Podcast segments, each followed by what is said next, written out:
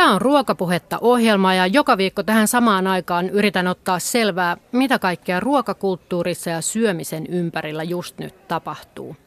Tänään puhutaan syömisestä ja tunteista. Keskustelukavereinani ovat täällä psykologi Katarina Meskanen ja näyttelijä Janne Kataja.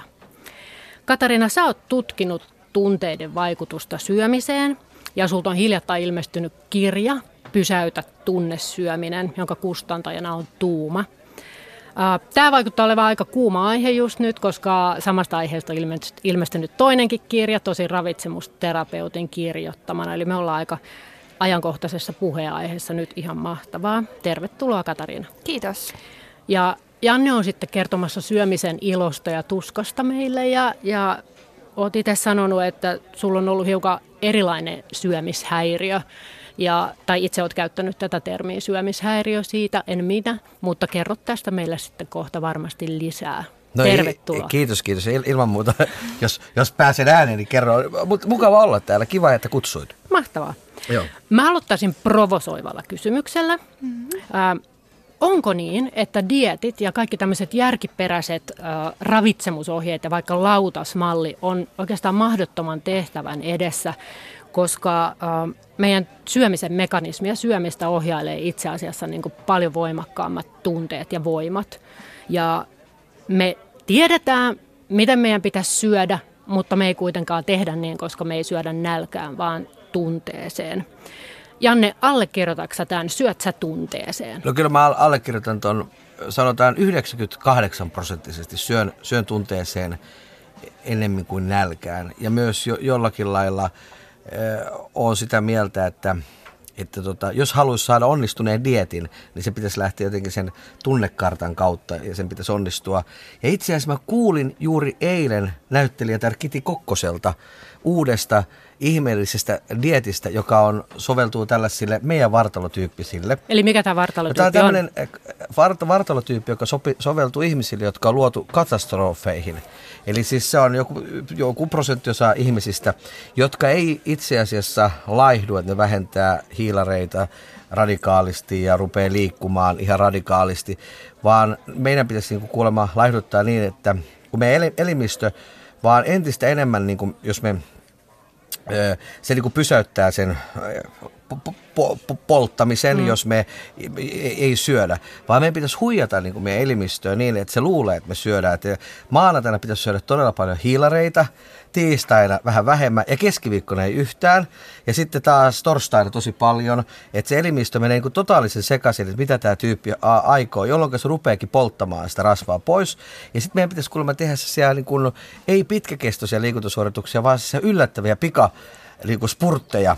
Mä sitten kysyin, tarkoittaako sitä, että sä oot niin esimerkiksi jonottamassa tota, lipputiskillä teatteriin lippua ja yhtäkkiä siinä kesken kaiken, niin sä tuota, teet sen 15 sekunnin nanopunnerustuokion. Jotain sen tapasta, niin se kuulemma olisi tällaiselle meidän kaltaisille katastrofi ihmisille niin oikea tapa laihduttaa. Ja toihan meni heti tunteisiin. No se menee tunteisiin. Niin. Nyt kun meidän lähde on ihana Kiti Kokkonen, niin mm. niin nyt kysytään sitten Katarinalta totta vai tarua. No ehkä kuulostaa tosi houkuttelevalta kyllä mm. ehdottomasti ja tunteisiin vetoavalta, mutta, mutta samaan aikaan mä oon ehkä vähän huolissani siitä, että se ei ehkä välttämättä ole kuitenkaan se dietti se avain, avain siihen onneen, että, että mä jotenkin mä ajattelen, että mieluummin ehkä niin kuin tunteiden kautta menisi sinne niin kuin syömisen tasapainottamiseen, mm. että ei olisi sellaisia, niin kuin, ei olisi sitä diettitarvetta, että se olisi niin kuin lähtökohtaisesti tasapainossa se syöminen.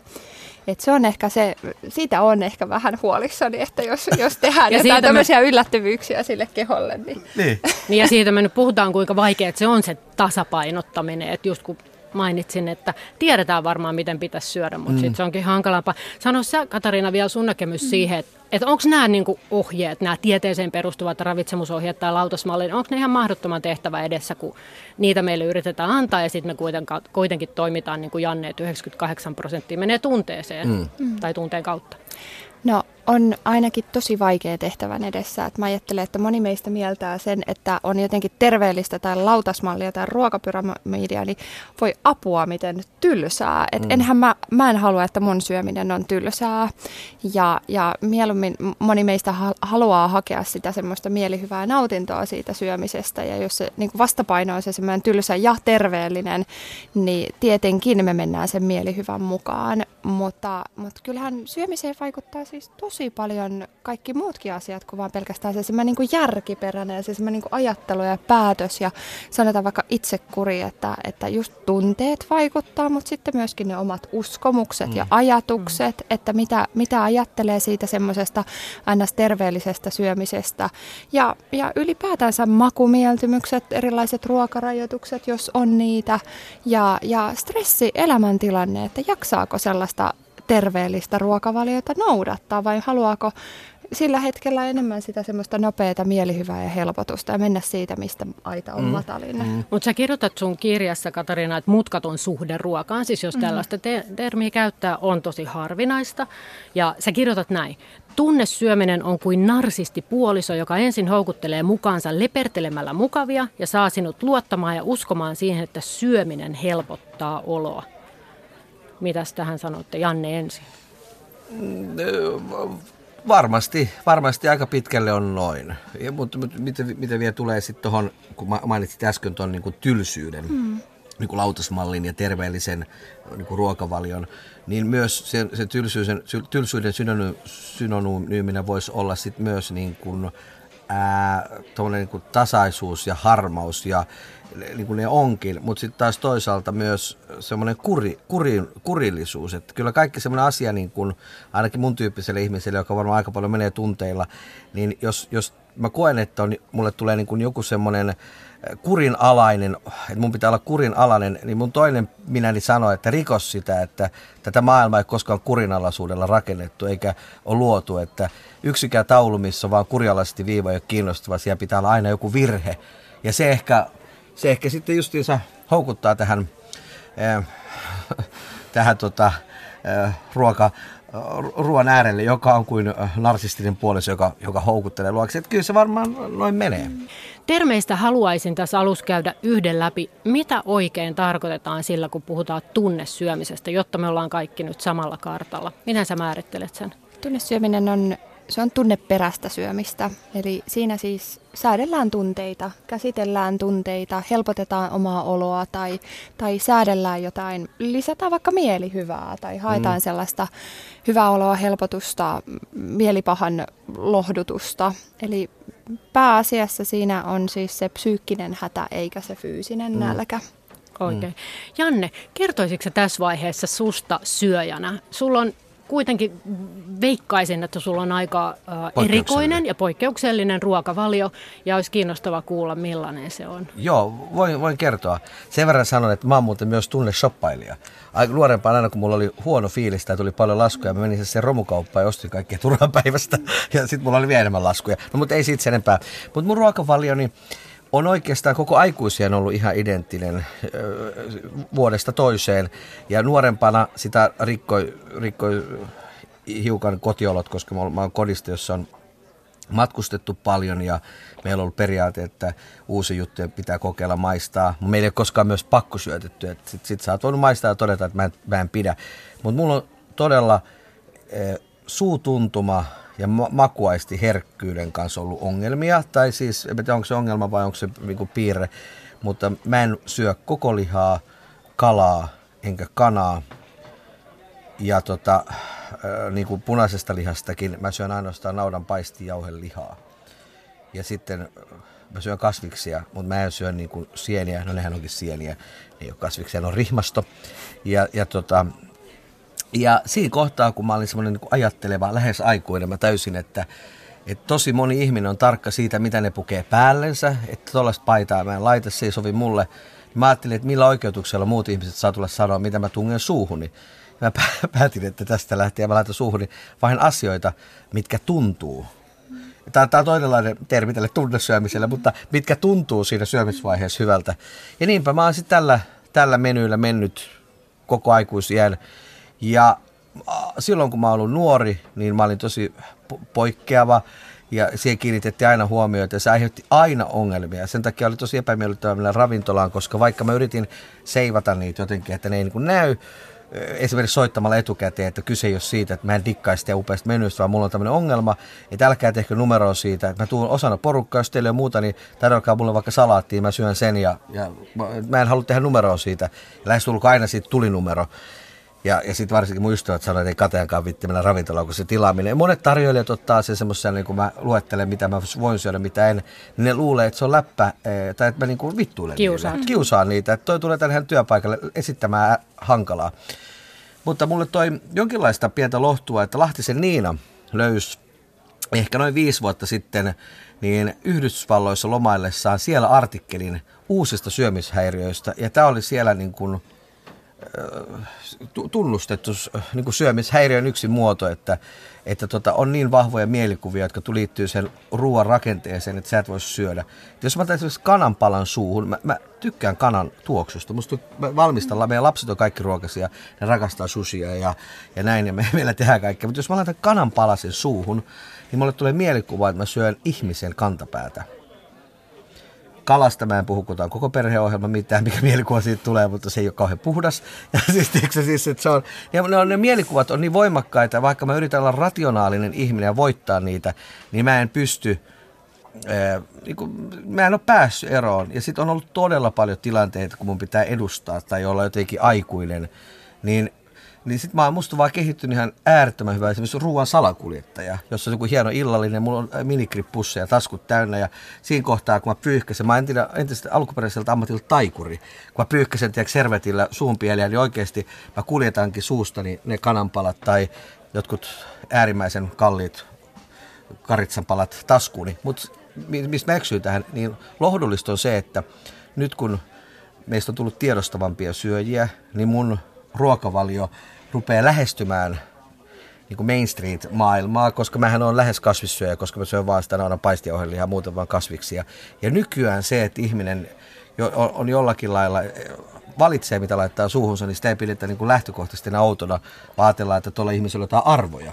Nolohan se on se, että nythän mä oon joutunut keksimään itselleni kaikenlaisia arvoja, että eh, jos mä en halua niin kuin avata tätä näin laajasti. Mutta, Pidät sä itse tätä ongelmaa, siis sä oot kokenut, että se on ulkomaailmalle ongelma, mutta ootko sä aidosti itse pitänyt, että se on ongelma sun en, elämässä? En. Mä kutsun sitä ongelmaksi vain sen takia, että se aiheuttaa ongelmallisia tilanteita. Mutta silloin kun mä itse voin niin kuin hallita itseäni, niin se, se ei ole mulle äh, siis lainkaan ongelma. Mä oon tehnyt elämässä monia muitakin valintoja. Mä käytän matalakorkoisia kenkiä, en kävele piikkikoroilla. Tiedätkö, että, mm. että, siis, että Katariina, niin psykologin korvin, miltä tämä kuulostaa? Mitä ajatuksia? No, ensinnäkin... Lääkitys. ei, sentään, ei sentään, ei missään nimessä. Mun mielestä tämä kuulostaa ihan luonnolliselta ja, ja jos ajatellaan, että me ollaan erilaisia me ihmiset, että toisten, toisten meistä se ruokarepertuaari on laajempi ja toisella mm. on vähän raja, rajatumpi se, mikä maistuu hyvältä. Ja, ja sitten jotenkin se, se että, että sit jos säkin kuvasit, että sulla on aistit on aika silleen herkkiä, että sulle mm. tulee voimakkaita assosiaatioita niistä ruuista, niin me ollaan siinäkin tosi erilaisia, että toisilla on kerta kaikkiaan ne omat aistit on niin herkkiä. Se on semmoinen sisäänrakennettu ominaisuus meissä, että se ei ole mikään semmoinen oma valinnainen asia, että mä oon tahallani hankala tai mä tässä mielessäni kuvittelen erilaisia asioita, mm. vaan se on, se on se tapa, millä ne aistit tuottaa meille tietoa. Ja si, siinä samassa, jos tulee se, kuka nyt haluaa syödä ihmisen kantapäätä, ei tietenkään, mm. ei kukaan hullukaan. Ni, niin musta... Jokunen hullu on ollut. No niin, just näin, mutta minusta niin. positiivista siis tässä on se, että, että niin kauan kun se ei ole sulle ongelma, mm. niin se, sen ei pitäisikään olla ongelma siinä mielessä. Että se monesti tietenkin niin kuin aiheuttaa siinä lähipiirissä tai vaikka just tämmöisissä ravintolatilanteissa mm. hankaluuksia, ongelmia, mutta, mutta niin kauan kuin se ei ole itselle, ei aiheuta sitä haastetta ja hankaluutta, niin mm. Jos joku näin. nyt miettii siellä kotona avannut radio, että mitä ihmettä tässä ohjelmassa tapahtuu, että syödään ihmisen kantapäitä, niin, niin kyseessä on nyt siis ruokapuhetta ohjelma, jossa joka viikko katsotaan ja keskustellaan siitä, että mitä ruokakulttuurissa ja syömisen ympärillä tapahtuu. Ja tällä viikolla puhutaan siis ruoasta ja tunteista. Olisi kiinnostavaa puhua myöskin vähän riippuvuuksista, jotka usein niin kuin liitetään tähän syömiseen. Puhutaan addiktioista. Vuosi sitten helsinkiläisellä korvaushoitoklinikalla, siis huumeiden korvaushoitoklinikalla esimies sanoi, että hänellä on sellainen näkemys, että, että usein entiset huumeiden käyttäjät haluavat turruttaa kaikki tunteet. Että jos on iloinen, niin haluaa ottaa siihen jotain, jotta olisi entistä iloisempia. Jos on ahdistunut tai surullinen, niin myöskin huumetta siihen, jotta sitten tämän tunteen voisi jollain tavalla niin kuin vaimentaa. Niin onko tällaisessa ajattelussa mitään yhteyttä nyt tähän syömispuoleen? Et voiko syöminen ja ruoka toimia siis tunteiden hallitsijana? Ehdottomasti siis kyllä syöminen on monelle meistä keino säädellä niitä tunteita, lisätä ainakin mielihyvää. Suurin osa tunnistaa varmasti semmoisen tilanteen elämässä, että jolloin on syönyt, syönyt siihen, että on onnistunut tai ollut kiva päivä töissä tai, tai tehnyt jotain hauskaa ja juhlitaan sitä ruualla. Mutta sitten varsinkin jos tunnesyömisestä puhutaan, niin sehän on nimenomaan keino, se ruoka on se keino säädellä niitä tunteita, helpottaa sitä omaa oloa ja mm. vähentää niiden tunteiden intensiteettiä ja, ja, ja myöskin sitten toisaalta niin kun, kun se on oikein semmoista niin kun mitä mä nyt sanoisin, niin kuin voimakasta se tunnesyöminen, niin silloin haluaa niitä tunteita lanata sinne, sinne maan, maan rakoon, tampata sinne maan, alimpaan maan rakoon. Siis jotta, ruualla? Niin, ruualla. Ja siis se, että syö itsensä ihan piripintaa ähkyyn, niin sehän on niin voimakkaan fyysinen kokemus. Mm. Että se jo itsessään riittää syrjäyttämään ne semmoiset niin psyykkiset prosessit, mitä näihin tämmöisiin epämukaviin tunteisiin liittyy. Ja se, että kun ne voi syödä pois tämän tämmöisen niin kuin hankalaan psyykkisen sen olon, niin sehän toimii semmoisena oppimiskokemuksena. Ja silloin ikään kuin se kynnys seuraavankin kerran turvautua siihen ruokaan silloin, kun on hankalaa, niin se aina madaltuu. Ja Voiko siitä pois oppia? Voi, voi, ehdottomasti voi pois oppia, mutta se vaatii sitä semmoista toistoa, että ikään kuin alkaa järjestelmällisesti opetella muita keinoja, helpottaa sitä omaa oloansa, mutta sitten samaan aikaan tietenkin niin täytyy vähän pystyä ottamaan vastaan niitä tunteitakin, että se ehkä se semmoinen niin ydinprosessi siellä taustalla, kun puhutaan syömisestä ja tunteista, niin on se, että niihin tunteisiin liittyy jotain semmoista hankaluutta, että ei, ei oikein niin kuin halua kokea niitä, ei halua halua päästää niitä pinnalle. Tai mm. se on vähän niin kuin, niin kuin Pandoran lipas, että ei oikein niin uskalla edes raottaakaan sitä, että mitä sieltä paljastuu sitten, että jos vähän kurkkaa sisään.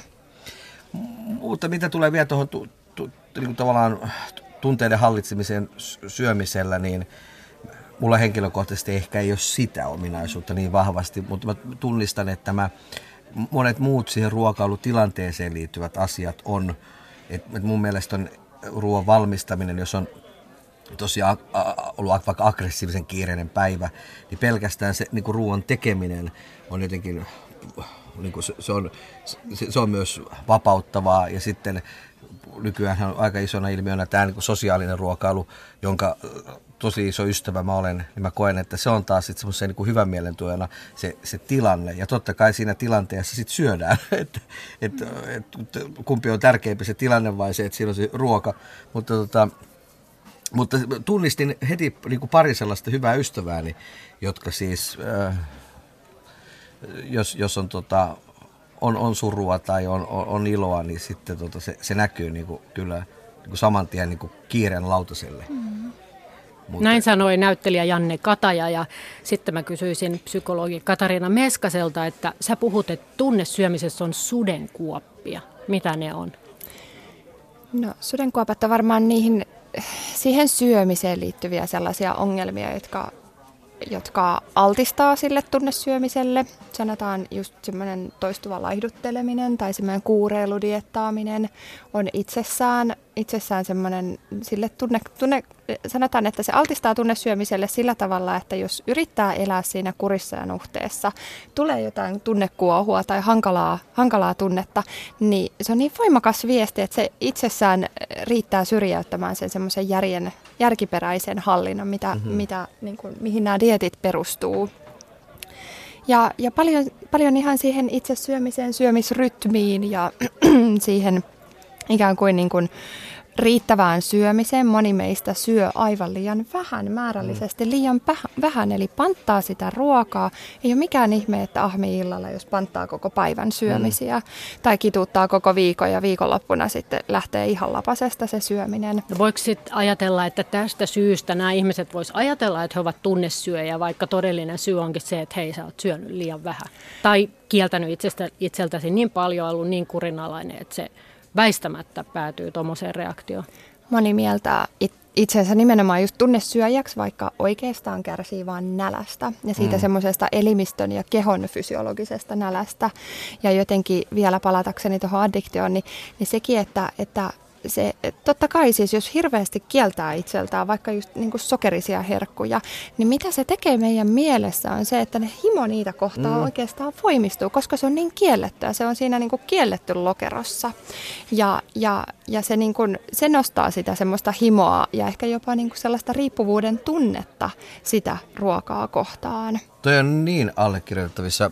Tämmöinen ihan lapsuuden hyvä esimerkki mun erittäin hyvän ystävän parhaan ystävän lapsuuden kodin jääkaapissa oli aina Coca-Colaa. se oli hyvin erikoista, koska meillä ei ollut Coca-Colaa koskaan, niin viikonloppuisin, kun oli saunailta, niin sitten silloin joskus sai sen pienen jaffapullon. Ja Coca-Cola oli parempaa kuin se jaffa, mutta se jaffan sai. Ja tota, sitten siellä mun ystävällä, niillä oli aina, aina kun me mentiin, siis siellä sai olla kuin kotonaan, eli me aika usein syötiin koulun tai harrastusten jälkeen siellä, sai avata se jääkaapin. Ja tämä mun ystävä ei koskaan no ehkä mä sanoin ei koskaan, mutta todella harvoin se otti sieltä sitä Coca-Colaa. Mä sanoin, että eikö sä juo? Sanoin, että jos sä haluat jotain vaan, mä tietysti joi kaksi, kaksin käsin, koska siis oli mahdollista juoda. Ja sitten mä muistan, että ehkä, se nyt ehkä silloin tällöin otti, ja tänä päivänä, jos mietitään tätä mun kaveria ja mua, niin tota, mä oon lyhyempi kuin hän, mutta myös huomattavasti pyöreämpi. Hän on niin hoikkeurheilullinen ja hyvin harvoin juon sokeri limsoja. Niin mä väitän, että tähän asenteeseen vaikutti se, että siinä se ei ollut mitenkään, se ei ollut kielletty hedelmä, se oli saatavilla aina, niin sitä ei tee mieli. Ja mä oon sen jutun ottanut niin kuin omaan kotiini. Meillä on nykyään aina siis tota, kokista, jos siellä vielä minitölkkejä, aina jääkaapissa. Ja just viimeksi eilen katselin, kun mun lapset otti, mä sanoin, että saa ottaa mitä tahansa ruoan kanssa, niin molemmat, otti, meillä on jääkaapissa, tulee siis soodavettä. Molemmat joi soodavettä. Ja arvakaa, kuka oli ainoa siinä pöydässä, joka tota, perunamuussin ja jauhelekastikeen kanssa otti kylmää kokista jäillä. Vieläkin se lapsuuden Vieläkin. kokemus siellä. Vieläkin, se oli musta, ja, ja mä, se on niin hämmentävää, että, että, että, että ei niin kuin, ja mä oon miettinyt, että esimerkiksi tämmöinen karkkipäiväkulttuuri, että se voi olla todella haitallinen, että se olisi parempaa, että sulla olisi koko ajan kulho siinä pöydällä, niin siinä voisi oikeasti käydä niin, että sit sitä, kun se on aina saatavilla, niin jos et sä oikeasti jos sairaaloisesti jotenkin addiktoituvaa sorttia, niin sä et, sun käsi ei kävisikö siinä koko aikaa. Mutta kun on karkkipäivä, niin sä vedät ihan ahmit sen. Onko se, Tos... Katarina, sillä että, että jos annat luvan itselle syödä mitä tahansa, niin, niin voisi ajatella, että se tarve vähenee? Ja myöskin se ahmimisen, niin kuin, että nyt mä niin kuin syön paljon ja ahmin näitä, mm. koska sitten mm. huomisesta eteenpäin, kun tämä dietti alkaa, niin ei saa. Ehdottomasti just noin, että, että että se kun lähtökohtaisesti sallii itsellensä ne herkut, niin siitä ei muodostu sitä semmoista kielletyn hedelmän himoa. Ja kun se on, se on siitä tulee semmoinen, niin kuin, se, se ei ole enää semmoinen niin kuin salainen, paheellinen niin kuin mm. herkutteluhetki, vaan siitä tulee semmoinen tuikin tavallinen arjen tilanne. Ja silloinhan se palautuu sieltä, se herkku sieltä, niin kuin, sieltä palkintopallilta. Et sit se on niin kuin mm. yksi osa sitä arkipäivästä ruokailua. Se ei ole enää semmoinen, niin kuin, että nyt kun tänne kerran saa, tai nyt on perjantai, mutta huomenna alkaa uusi elämä tai, tai mm. mitä nyt ikinä, niin nyt saa ahmia niin kuin kaksin käsin. Niin se poistuu, ei, ei liity niin vahvoja semmoisia tunneassosiaatioita mm. siihen ruokaan. Janne, sä veit äsken tosi kiinnostavasti meidät sinne lapsuuteen ja teidän jääkaappiin ja kokispurkkeihin. Mm. Mennään sinne enemmän, kuin se on tässä tunteissa ja syömisessä tosi kiinnostavaa. Syömishäiriökeskuksen toiminnanjohtaja, psykologi Pia Charpentier on sanonut, että meidän ensimmäinen kosketusmaailma on syömisen kautta ja että siihen liittyy turvallisuuden ja läheisyyden kokemus ja että mikä me varmaan kaikki tiedetään, että se henkilökohtainen ruokakulttuuri rakentuu jo lapsena. Ja mä hätkähdin ainakin itse aikamoisesti, kun mä luin Katarina sun kirjaa, jossa kirjoitit, että joku äiti hermostui aina siitä – jos hänen lapsensa sanoi, että hänellä oli nälkä. Et tietenkään kertonut yksittäisestä asiakkaasta, vaan yleisesti ottaen tämmöisestä tilanteesta. Ja se oli musta aika hurjaa. Niin mitä tollainen tilanne aiheuttaa sille ihmiselle? Ei voi tietenkään yleistää, mutta mitä ajatuksia sulla siitä on? No mä olin, mä olin itsekin tosi yllättynyt, että kuinka paljon, kun mä keräsin kokemustarinoita mun kirjaa varten, että kuinka paljon ihmiset halusi jakaa niitä lapsuuteen liittyviä ruokamuistoja. Se on mm. tosi, ne niin kuin lapsuuden ruoka, ruokamuistot muodostaa meidän aikuisuuden ruokasuhteen. Ja sanotaan, että jos lapsuudessa kokee paljon semmoista ni, niukkuutta tai jotain semmoista säännöstelyä liittyen siihen syömiseen, niin siitä saattaa tulla semmoinen täyttymätön vaje, että sitä jotenkin aikuisenakin yrittää paikata sellaista lapsuuden vajetta ja niin kuin kaksinkäsin ahmimalla ja oikeastaan niin kuin mitään ei saa sillä, sillä niin kuin ahmimisella ei saa täytettyä sitä lapsuuden vajetta. Tai sitten esimerkiksi sanotaan, että jos liittyy jotain tämmöistä syyllistämistä, että ei saa, saa niin kuin, se nälkä on jotenkin niin kuin uhattu tai se niin kuin aiheuttaa semmoista mm. uhka, uhkatilanteita siinä, siinä perheessä, niin, niin ne on aika semmoisia niin voimakkaita viestejä, mitä me saadaan siitä sitten lapsuuden kodista, että ei passaa ainakaan ilmasta ja tämä nälkä on aika paha juttu.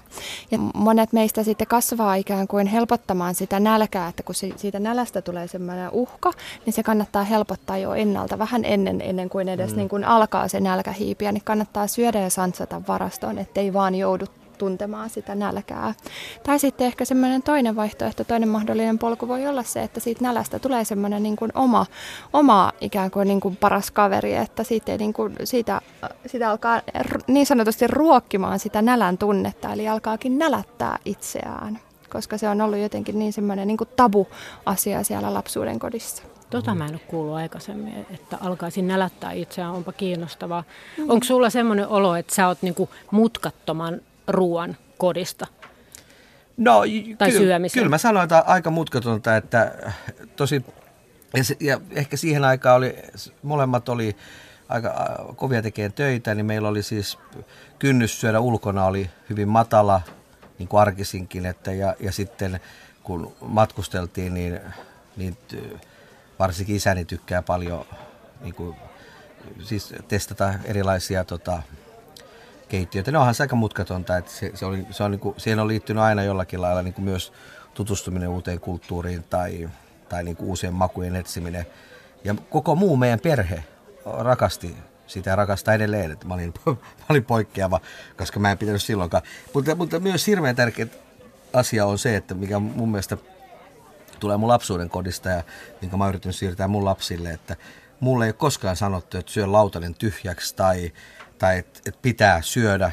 Et kaikkea mä oon pitänyt maistaa, mutta se riittää, että jos toteaa, että ei ole hyvän makusta, okei sä oot maistanut.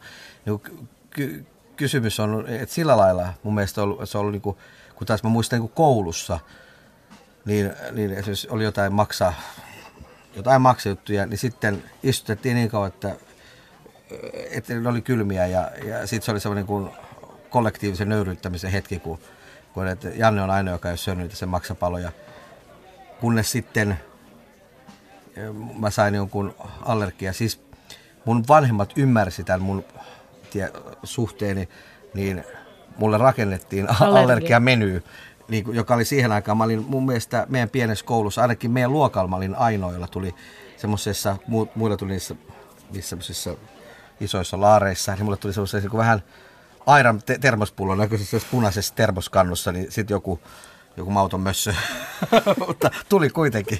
Joo. Mitäs sulla Katariina, millaisesta kodista sä oot syömisen suhteen?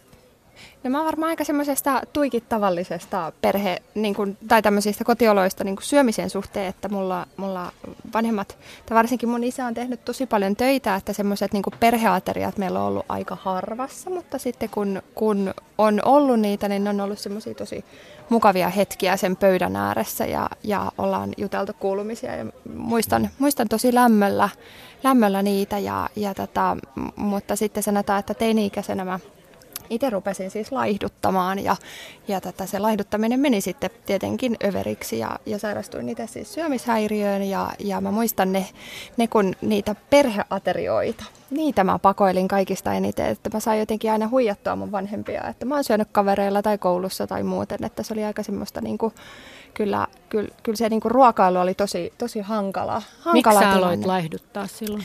Mä ajattelin, varmaan kuten moni teini-ikäinen nuori nainen ajattelee, että sillä laihduttamisella saa jotain parempaa. Että itse tuntoa, rohkeutta, jotain sosiaalista meriittiä, jotenkin niin kuin paremmin hyväksyttävä tai, tai jotenkin jollain tavalla tavalla niin kuin parempi nainen sillä, että laihduttaa. Ja sitten osa meistä siis pystyy pitämään sen laihduttamisen kurissa.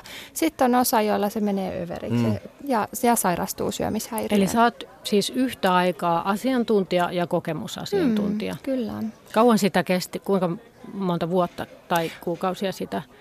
Oli, oli se silleen muutaman vuoden projekti, että ei se nyt silleen mikään niin kuin ihan yhtäkkinen, että kyllä se niin, kuin, niin paljon vaikuttaa siihen ajatteluun niin. ja ajattelumalleihin, että kyllä sitä joutuu, joutuu vähän aikaa työstämään. Ja surullista on, että, että se, se ikäraja, tai ei ikäraja, vaan ikätaso, milloin äh, tota, pieni ihminen rupeaa kokemaan tä- tällaisia tarpeita, että minä olen parempi, jos minä laihdutan. Se on madaltunut koko ajan, että et mulla, on, mulla on kuitenkin huomattavasti alle teinikäs tyttäret kotona 8, 8 ja 10-vuotiaat.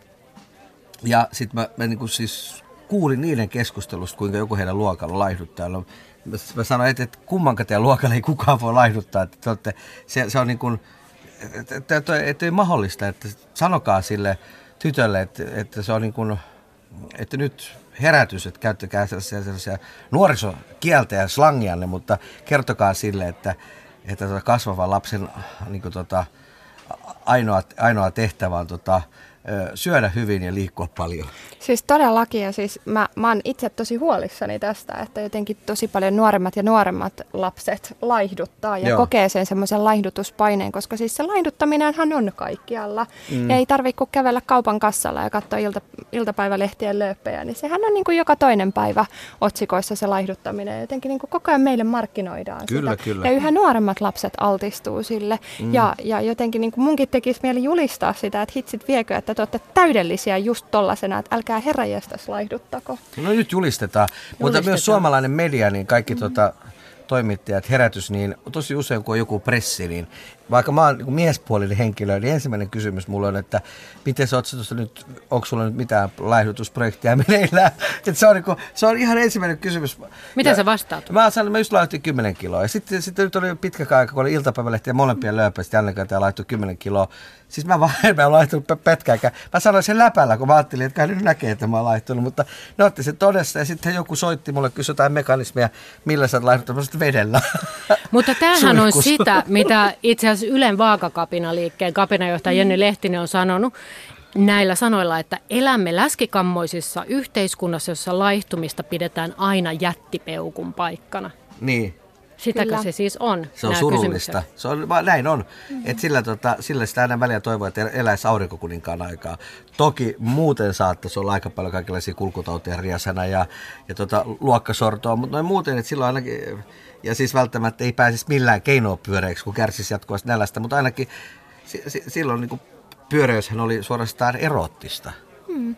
Ja, ja kyllä mä jotenkin silleen, kun miettii, että mikä se on se niin kuin palstatila ja se mediahuomio, että kuka saa sitä mediahuomiota, niin on ne suurimmat pudottajat, ne suurimmat laidu, laiduttajat ja kaiken maailman tämmöiset niin kuin huippulaihat tähdet ja ei suinkaan ne, jotka on hyväksynyt itsensä sellaisenaan ja haluavat itselleen hyvää, vaikka olisivat esimerkiksi vaikka pyöreitä tai ylipainoisia tai isompikokoisia kuin, kuin mitä tämä meidän median, median kuva. Ja jotenkin mä ajattelen, että myös, myös siis miehillä ihan yhtä lailla, mm. että eihän tämä ole mikään semmoinen niin kuin naisten, na, että vaan naisiin kohdistuu paineita. Miehiä aivan yhtä lailla, mutta se, se on, na, naisten on ehkä jotenkin vähän niin kuin soveltuvampaa puhua näistä ääneen, mm. koska nämä mielletään naisten asioiksi. Että se, että musta tosi hienoa, Janne, että puhut tuosta ääneen, Aa. koska miehiä, miehiä koskettaa ihan yhtä lailla. Kyllä, kyllä. Paineet, paineet miehillä on, on myös, että pitää olla tota, mielellään saa vähän niin kuin jääkiekkoilija niska ja semmoinen rantaleijonan vartalo. Nyt se on niin kuin se, se, siinä pitää olla, sit ihan vähän saa olla, että onko se daddy vatsaa, mutta pitää olla ihan vähän se ja mielellään pitkä niin on nyt sitten tämmöinen pyöreä ja lyhyt, ja täytyy olla siis muuten niin kuin hemmetin kova pokka, että tota, siitä huolimatta siellä, mäkin kuitenkin pyörin tuolla, tiedätkö kaikissa elokuvien ja muiden presseissä, niin siinä kun katsoo vierellä, kun on se niin kaksi kertaa pituisia ja tuota catwalk-mallin näköisiä näyttelijöitä. Ja kyllä mä yhdessäkin tuotannossa mietin, että millähän, millähän, että nämä kaikki muut on kyllä valittu niin ulkonäön mukaan, mutta nähtävästi tähänkin tuotantoon tarvittu yksi pelle, niin, niin otetaan kataja. mutta se on ihan sama. Mä saan siitä mun palkkani ja maksaa siitä vero, niin se on ihan fine. Just näin. Ja tässä puhui siis näyttelijä Janne Kata ja hänen vieressään sohvalla istuu Katariina Meskanen, psykologi, ja me puhutaan täällä nyt tunteista ja ruuasta ruokapohetta ohjelmassa. Kiinnostaisi teidän kanssa keskustella semmoisesta, että kun ruoka toimii myös usein semmoisen lepyttelyn ja, ja tämmöisen niin kuin sovinnon tekemisen välineenä, että ollaan riidelty ja huudettu ja sitten pyydetään anteeksi ja sitten todetaan, että paistetaanpas tähän vaikka lettuja. Ja tästä sitten saattaa syntyä niin sanotusti henkilökohtainen palkkiojärjestelmä, jos puu käyttää tämmöistä vähän hienompaa termiä. Tunnistatteko ja pitäisikö tätä varoa? No, mun täytyy sanoa, että mä oon ehkä vähän jäävi ottamaan kantaa, että tietenkin kun työskentelen näiden mm. asioiden mm. kanssa, niin, niin mä... Ota vaan kantaa. Niin, niin, niin ja mä, mun mielestä siis asiat puhutaan ensin auki ja sitten paistetaan lettuja. Että voi toki tehdä siis ihan yhtä lailla, mutta se ei ole semmoinen, niin se, että paistetaan lettuja ei ole se anteeksi pyytämisen väline, mm. vaan ensin ne asiat käsitellään ja sitten voidaan, voidaan niin kuin syödä. Mutta voiko siitä tulla kierre, että ajattelee, että aina kun joku riita ohi, niin sitten pitää tulla lettuja tai pannaria tai jätskilitra tai jotakin? Kyllä avioida ratkaisee tuon ongelma. Jannella on suorat keinot. se on, se on, se on. Kierre loppuu siihen sitten, että, että vähän liian monta pannukakkua. Jos mietitään sellaisia ihmisiä, joille yhdessä syöminen ei ole ollut helppoa, on vaikka perheestä, jossa on ollut huonot välit, pakko olla ruokapöydässä kello viisi ja siellä on kahvikuppineurosin kaikki mahdolliset altistajat läsnä ja, ja yhdessä syömisestä onkin itse asiassa huonot muistot, niin voiko sitten olla niin kuin hankalaa tämä meidän ajatus siitä, että se yhdessä syöminen ja yhdessä tekeminen olisikin se helpotusta ja onnea tuottava asia? Varsinkin jos kärsii syömisen ongelmista, niin monille se sosiaalinen syöminen, eli syöminen muiden seurassa on aivan halvaannuttavan kauhea ajatuskin. Mm. Ja, ja sitä sitä voi, sitä voi lähteä asteittain ikään kuin pois herkistää itseään, mutta jotenkin ensin mä ajattelen, että pitäisi varmaan niin kuin parantua siitä häpeästä ja siitä syyllisyydestä, että mitä siihen syömiseen liittyy. Että se on se niin kuin syömisen ongelma, joka aiheuttaa sellaista häpeää, häpeän tunnetta. Kun häpeää jotain, niin sehän on sosiaalisesti semmoinen eristävä tunne. Se käperryttää ihmisen keskenään ja, ja luo sitä semmoista, tai lyö sitä kiilaa niihin niin kuin sosiaalisiin suhteisiin. Niin ensin, ensin voisi voisi jollain tavalla niin kuin parantua siitä, toipua siitä omasta häpeästä. Mm. Mutta tuossa vielä, eli tuota, jos haluaisi kunnon shokkihoidon tuohon, niin kannattaisi niin tulla Italiaan. Mä vietän siellä paljon aikaa, niin tota, sinne, sinne siellä saisi kunnon, siinä kohtaa, kun sä luulet, että tämä illallinen on ohi, niin se ollaan vasta alkuruoto päättynyt, että, että niin siinä se, jos on vähänkin ongelmia syömisen kanssa, niin, niin se kun se kestää kuusi tai seitsemän tuntia se ruokailu, kokemus, niin se, se olisi semmoinen, niin se oikein shokkiannos, että sen jälkeen kaikki on paljon helpompaa. Toki italialainen keitti on aika monen mielestä itse asiassa. Se, on niin kuin, se, se, on, se, se, on, se sopii aika monelle ruokavammaisellekin. Että se on, tähän liittyy paljon sitä tarvetta, mikä meillä ihmisillä on, että me halutaan olla myös mieliksi toisille. Ja, ja, ja sehän on myös, myös tiety, tietynlaisen, niin sehän, sekin löytyy tunnekirjastosta, että miellyttämisen tarve. Se, on, se, on, se ei ole vain tahtotila, vaan se on mun mielestä myös tunnetila. Mutta sitä mä olisin kysynyt sulta vielä nopeasti tässä välissä, kun olet ammattilainen, että nämä tässä niin kuin tunnesyömiseen liittyvät ongelmat, onko nämä niin kuin kansainvälisiä vai ollaanko me suomalaiset tässä jotenkin niin kuin kärkisijoilla? Koska, koska siis monet muut niin kuin ruokailutottumukset ja ruokiin liittyvät häiriöt – jopa ihan äh, niin kuin ruokasairaudet, niin on mun mielestä tosi usein niin aika suomalaisia. Ja ollaanko me kamala ankaria itsellemme? Niin. No siis, jestas, ollaan, ollaan tosi ankaria itsellemme täällä, täällä Suomessa ihan varmasti. Meillä on jotenkin sellainen ajattelu, että kärsi kärsi kirkkaimman kruunun mm. saat.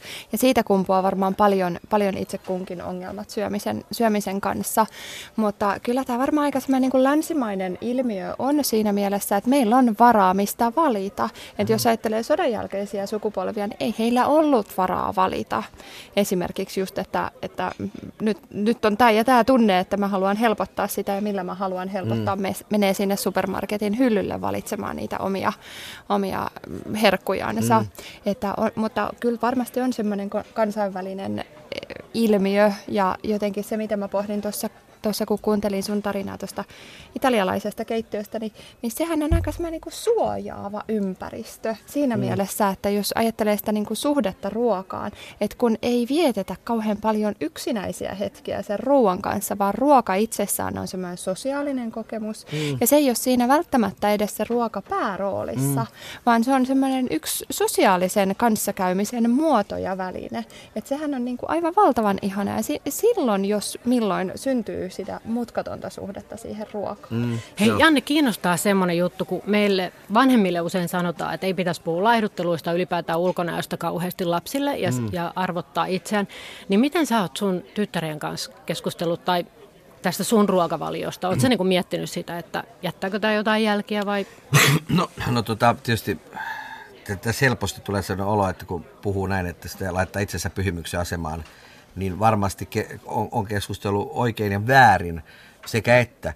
Mutta mun lapset on tiennyt niin kauan kuin ne on niin kuin oivaltanut asioita, ne on tiennyt tämän mun erikoisen ruokavalion ja se on niistä jopa hiukan huvittavaa, koska kun me menemme vaikka mun lempiravintolaan, niin mä otan aina saman annoksen.